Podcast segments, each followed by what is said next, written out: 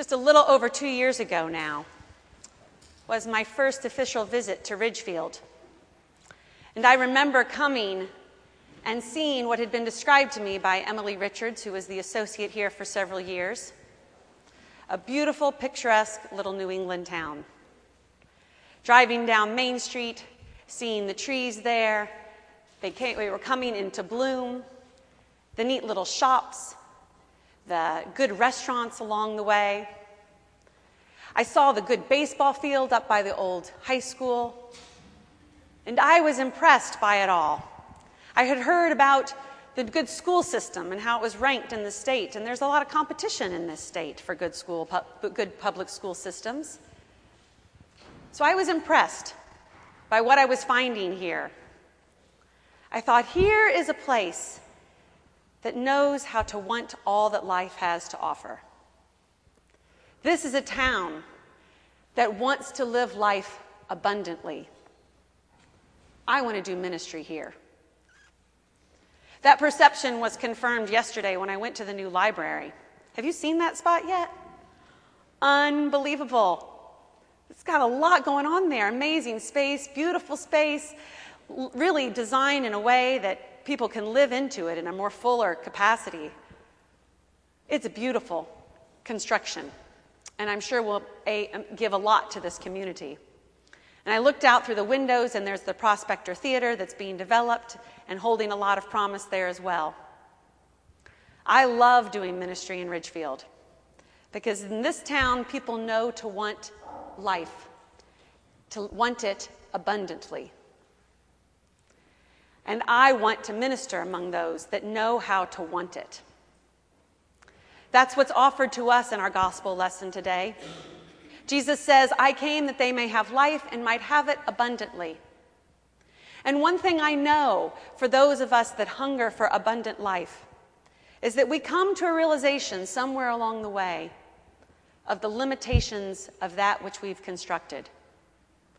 The security that we've longed for isn't in an ideal education system. It isn't available through all the research and knowledge that's around.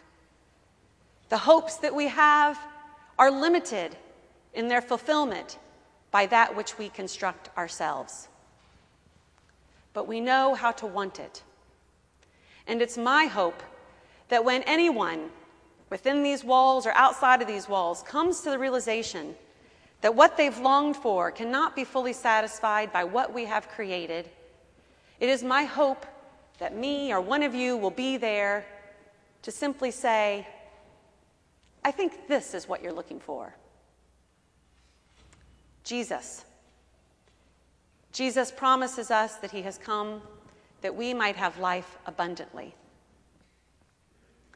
This gospel passage promises us that the way to have the abundant life offered to us in the good news of Christ is to train ourselves to his voice.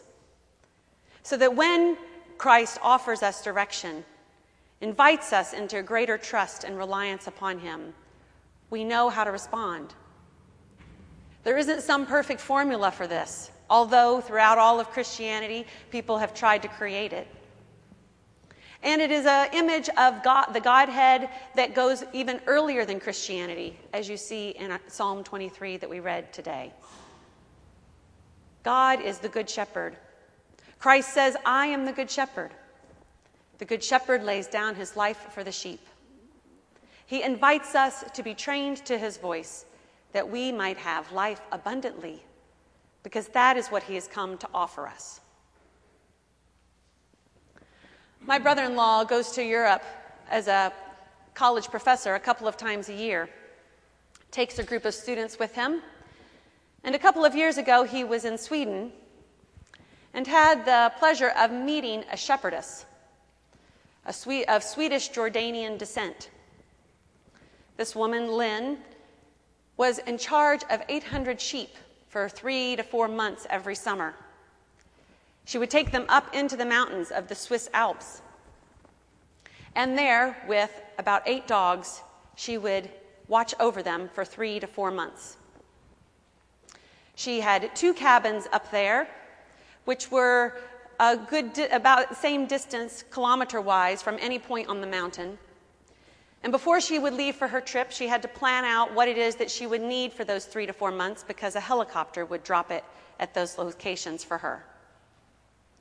She would go up on the mountain with these 800 sheep for them to pasture with about eight dogs three sheep dogs and five guard dogs.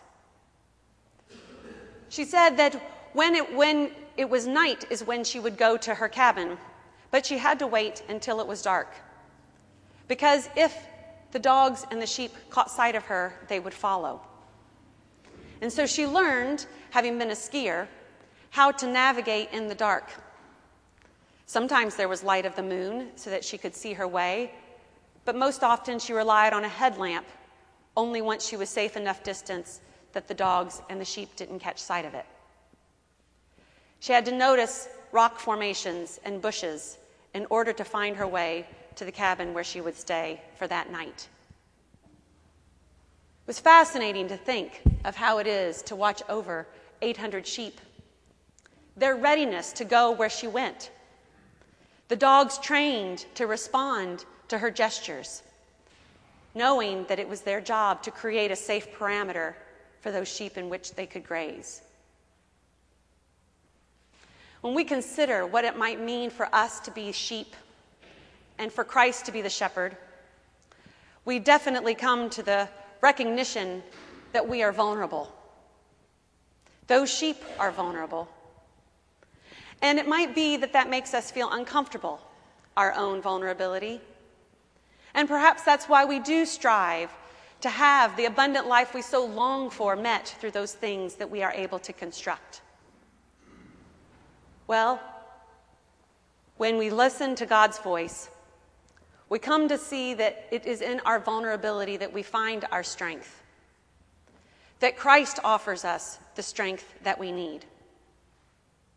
Following Christ's voice does not mean that we'll be free of fear or anxiety but simply that when we feel those feelings, we know who it is that can assuage them. Following Christ's voice does not mean that we'll be freed from worry, but that when those worries haunt us, it is Christ that promises to satisfy us. We see in our, in our lesson from the book of Acts this morning some instruction as to how it is we can train ourselves to the voice of the shepherd by continuing in the apostles' teaching and in the fellowship, the breaking of bread, and the prayers. It is in community, Christian community, that we learn to train ourselves to hear the shepherd's voice. Because the instruction manual doesn't come with specific do's and don'ts. There's always a variable in the mix that challenges us to consider whether or not our actions are the right actions, the faithful actions to following Christ. But when we train ourselves to hear the voice of Christ in our lives, when we focus ourselves on Christ's actions in the world, we come to see that the security that we long for is present, that the hopes that we have are met beyond our wildest expectations, not because the perfect picture came out in the end, but because the truth is that in which we live. We are invited in this Easter season to recognize our vulnerability, and in recognizing it, to know who it is that satisfies us and that gives us the strength. That is Christ.